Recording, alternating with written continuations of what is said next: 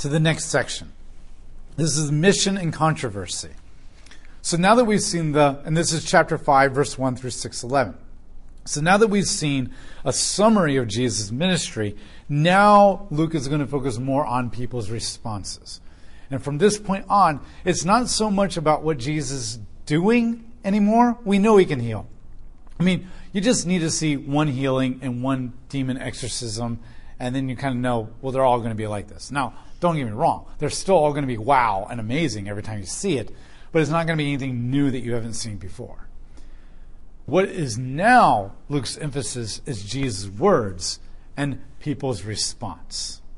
That's going to become the main focus for the rest of this section. Though this section begins with the call of the disciples, they are absent from the narrative or appear merely as underdeveloped background characters. Their primary role is to watch and learn from Jesus, which is a major focus of Luke 6 12 49. The disciples will then become the major characters in the book of Acts. Right now, the disciples are minor characters. We'll hardly see them or learn anything about them through the Gospels. Because what you're supposed to be focusing on is Jesus, words and deeds. All they're supposed to do is focus on Jesus' words and deeds right now and learn. It is in the book of Acts that they're going to become the major characters. First, one leaves everything to follow Jesus, and then they follow and learn. And finally, they are sent on a mission to the world. So the way that Jesus does this is you first. Discipleship, following Christ, involves leaving everything. Now, this doesn't necessarily mean that you have to quit your job and sell everything and walk away from your family and abandon them. That's not what he means. For some, he will say, sell everything. For some, he will say, leave your job and follow me. For some, he will say, you need to leave your family and, and I have a mission for you. But that's not what he means by leave everything. What he means is leave everything that you would make the highest priority in your life. Everything else becomes secondary to your relationship with God. And so what you do is you leave everything as your emphasis, your God, your priority, your obsession, your addiction, your hobby, whatever you want to call it. And Christ becomes your primary focus. And then you learn, learn, learn, learn, learn.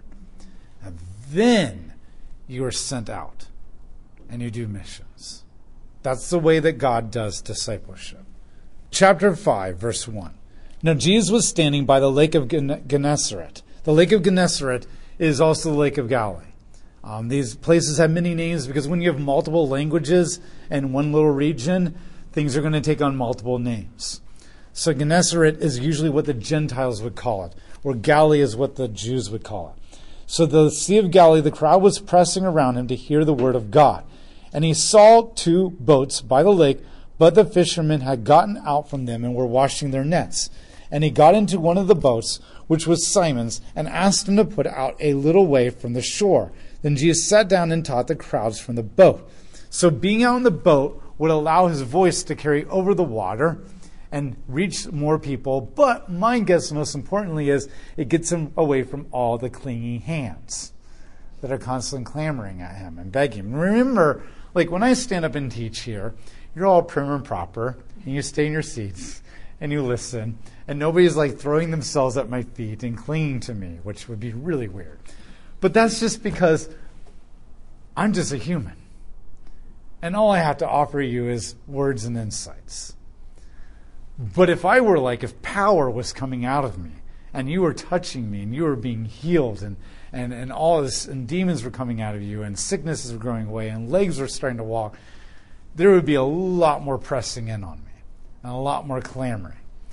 And so this is a different, so we need to understand that, yes, don't think Jesus like your pastors and your teachers and, and that kind of stuff. Think Jesus as like you touch him and you're healed. So think of like the Mary statues. And, and I know this is so sacrilegious to compare him to that, but I'm just using an analogy. Uh, but connect them to the Mary statues or those things that everybody just wants to touch. And that's kind of what makes it dehumanizing is that that's all they're really seeing him as something to be touched and be healed. But he also gets us, and he very rarely rebukes them. Maybe 30 years living in a suffering world allows you to put up with that a lot more, especially when you love these people more than anybody else in the universe does. So he gets in the boat and he begins to teach them. When he had finished speaking, he said to Simon, Put out into the deep water and lower your nets for a catch. Simon answered, Master, we have worked hard all night and caught nothing, but at your word I will lower the nets. Now, already Simon has a respect for him. There's probably a part of him is thinking, like, what do you know about fishing? Fishing. You've never been a fisherman in your life. But at the same time, I don't think that's a very powerful thought, like a lot of movies and cartoons kind of portray it as. Because without hesitation, he just simply says, We've been out night and not caught anything. But then he immediately says, But Master, I will do what you told me to do. So Simon already respects Jesus tremendously. He's seen enough miracles to know.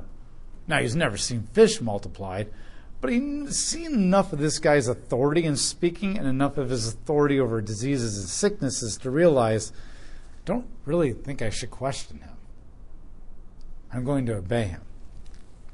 Now, there's already a sense that he probably recognizes Jesus as a rabbi. Everybody does already.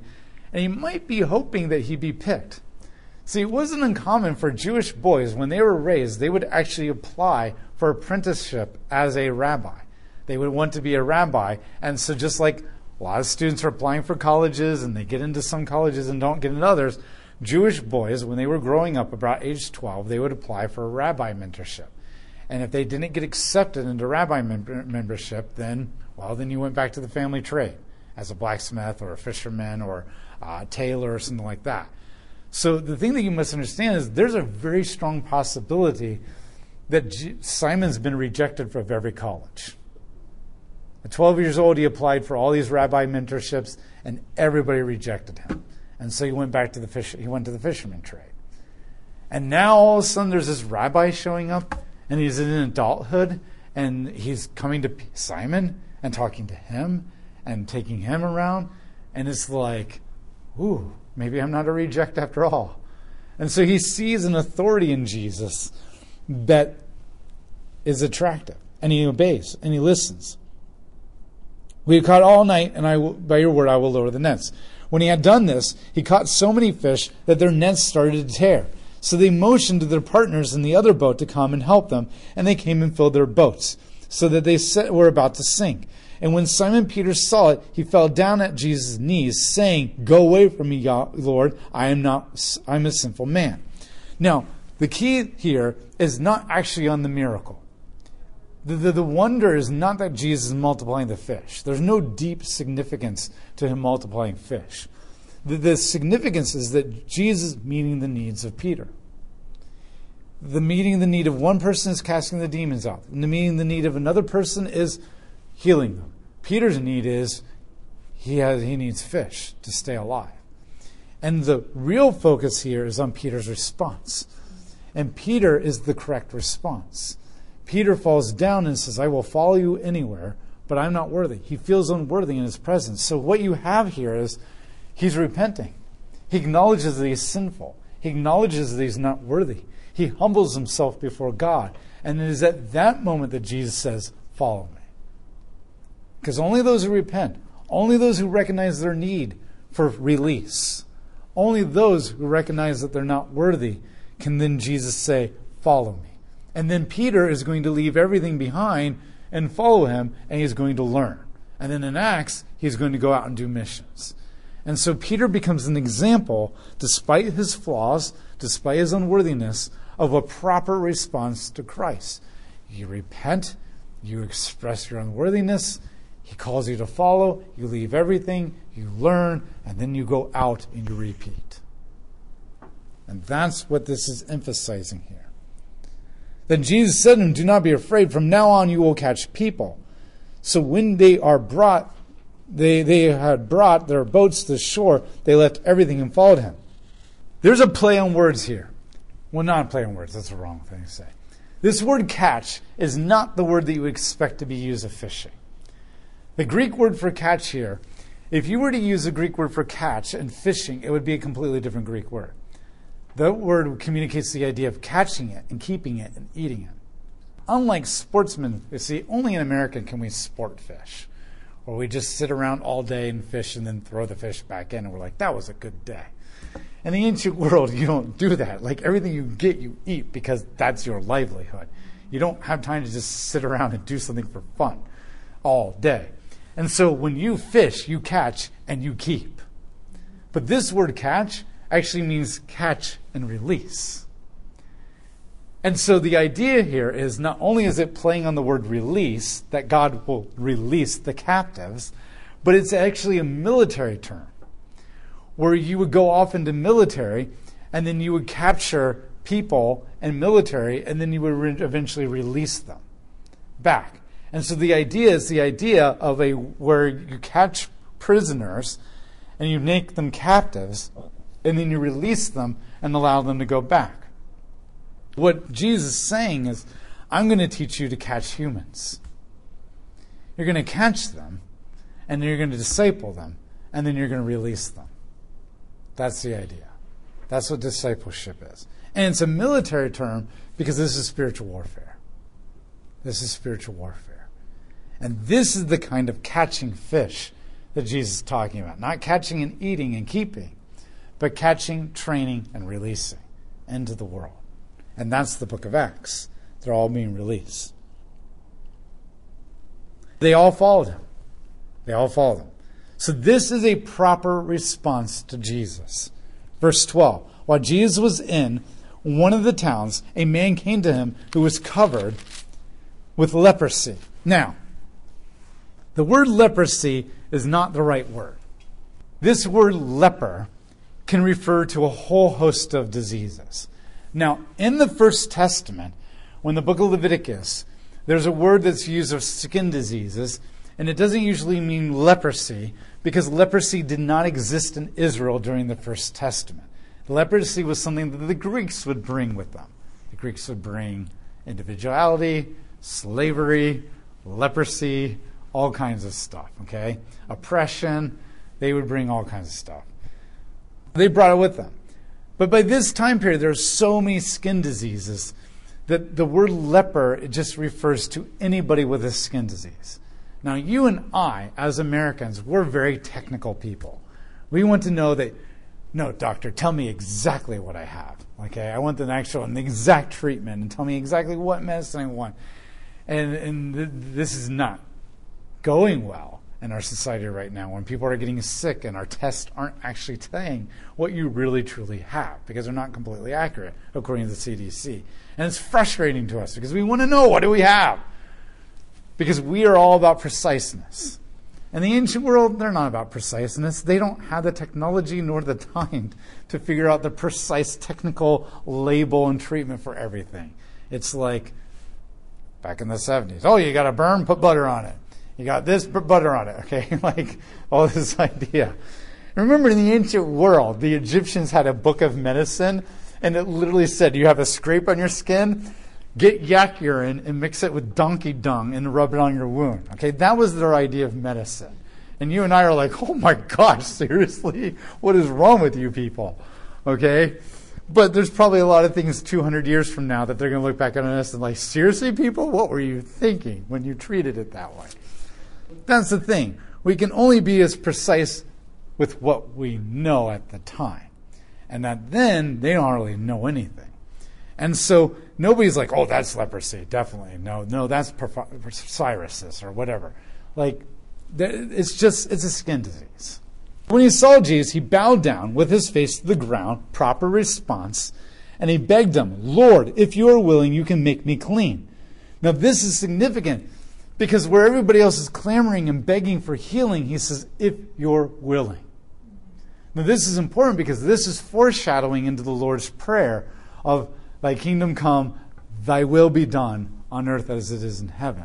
And so for him, it's not a question of whether Jesus can heal, it's a question of whether it's Jesus' will to heal. And that's the true, proper prayer. Are you willing? So he stretched out his hand and touched him, saying, I am willing, to be clean. Now, this is powerful. In the Levitical law, anytime something that is unclean touches something that is not unclean or something that is clean, the clean thing automatically becomes unclean. Now, remember, uncleanliness means that uncleanliness means that you're now contagious, possibly. Um, you're either contagious and like you have diseases on you and that kind of stuff. And we understand that, like, right? If there's a bunch of hepatitis C, or there's a bunch of blood laying on a table, nobody's going to go up and just kind of be like rubbing their hands around it. Because we know there's hepatitis C potentially, HIV, hepatitis B, like there's all kinds of stuff. And if you have an open wound, then you can get COVID, you can get the flu, you can get mono, you can get, there's a whole slew of things you can get and that's scary to us. So we understand that you don't want unclean things to touch clean things because then clean things become unclean. And it's contagious. But the other thing is, is it, it um, disqualifies you from going to the temple of God and worshiping Him until your time of cleansing is over with. And then there's a hassle. And we all know the hassle of quarantine, right? Like you can't go to work, this, and da da da da da da. And so the last thing you ever want to do is come in contact with something that is clean, unclean. You get Jesus just reaches out and touches him. Everybody else is scared to death to touch this guy, and rightfully so, because even though leprosy is not contagious through airborne, like just breathing or touching, it is contagious in a bodily fluid exchange kind of a way. And in the ancient world where they don't have band aids and they're walking around in dirty third world like countries, you can get cut up and banged up pretty quickly. And uh, now they don't understand all this, but they are intelligent to know that when a lot of people touch these people, they get sick too. They may not understand the science of why they're getting sick, but they understand that's what happens. And so this guy, for most of his life that he's had this skin disease, has been untouched. Nobody's touching him. Nobody's been affectionate with him. He's had no human contact. And we know that we will die without physical contact and without affection. And so he's had none of that. We don't know how long he's had this, but he has, and nobody's going to touch him. Not even priests, not even the compassionate people will touch him because they don't want to get sick and die. And Jesus reaches out and touches him. But the other thing is that this will now make Jesus unclean, and he can't go in the temple, and he can't be around people anymore. However, the Bible, Leviticus, also makes it very clear that when a holy thing touches a non holy thing, the non holy thing becomes holy. Jesus is not the clean thing becoming defiled by the unclean thing. Jesus, the holy thing, touching the unholy thing and making it holy. And remember, holiness means unique and unlike anything in creation. Jesus is unique and unlike anything in creation. And by the fact that he's encountered this man and changed him through a miracle, has made this man unique in the way that he's healed. And this is very important because, unlike the priesthood, the priesthood could declare you clean or unclean through a testing system that Leviticus gave you, but they cannot make you clean. And they cannot cease from being unclean when unclean things come in contact with them. And no priest is so holy that it makes other things holy. And yet, what Jesus is showing is unlike the priests, I can actually make you clean. Not just declare you clean, but make you clean. And unlike the priests, I don't become unclean when you touch me. And unlike the priests, I make you holy when I touch you. And this makes him absolutely unique and unlike anything else. And this is what every Jewish reader would immediately get, and Gentile reader as they're reading this. And this points out the uniqueness. And not only that, the physical touch of Jesus' compassion is so important to this man as well. Immediately, the skin disease left him. And then he ordered the man to tell no one but he commanded him, Go and show yourself to the priests and bring the offering for your cleaning, cleansing, and Moses as Moses commanded as a testimony to them. The first thing he tells the guy is tell nobody. Now the reason he doesn't want anybody to tell anybody is because the news of his miracles are spreading throughout the land tremendously. And as the news of his miracles begin to gain more and more momentum, it will start speeding up the clock to his death. And Jesus is going to control the clock in his death. And so some people he'll say, tell them, and other people he'll say, tell nobody, because he's controlling the clock.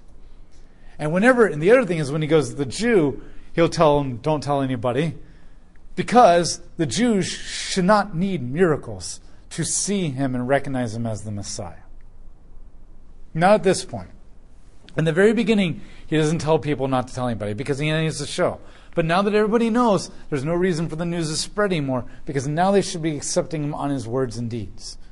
But when he goes to the Gentiles, he'll tell them to tell everybody because the Gentiles don't even know what the Messiah is. They don't even know what his plan is. And they need all the telling that they can get. But the other thing he does is that Jesus hasn't come just to heal people, he's come to what? Yeah, redeem and release the captives, right? And this guy's major problem is not his skin disease. His biggest problem is that he's a social outcast because of his skin disease. And so Jesus' command is to go to the priest. So the priest, who is the recognized authority in the land, can look at him, go through the test of Leviticus, and say, You're unclean, so that he can be accepted back into the community. Because what this guy needs more than anything is relationships. And the skin disease has kept him from having a relationship with God and humans. Because none of the humans want to have a relationship with him. And all his humans have told him that God hates you. That's why you have a skin disease. And now Jesus, God, has accepted him and cleaned him. And the priest is going to declare him clean so that the people can accept him back. And that's the real healing. That's the real healing. That's the real release from the social rejection of his culture. But the news about him spread even more because everybody listens to you, right? And the large crowds were gathering together to hear him and to be healed of their illnesses. Yet Jesus himself frequently withdrew to the wilderness and prayed. And once again, we keep seeing this. He prayed. He withdrew and prayed. He withdrew and prayed. He withdrew and prayed.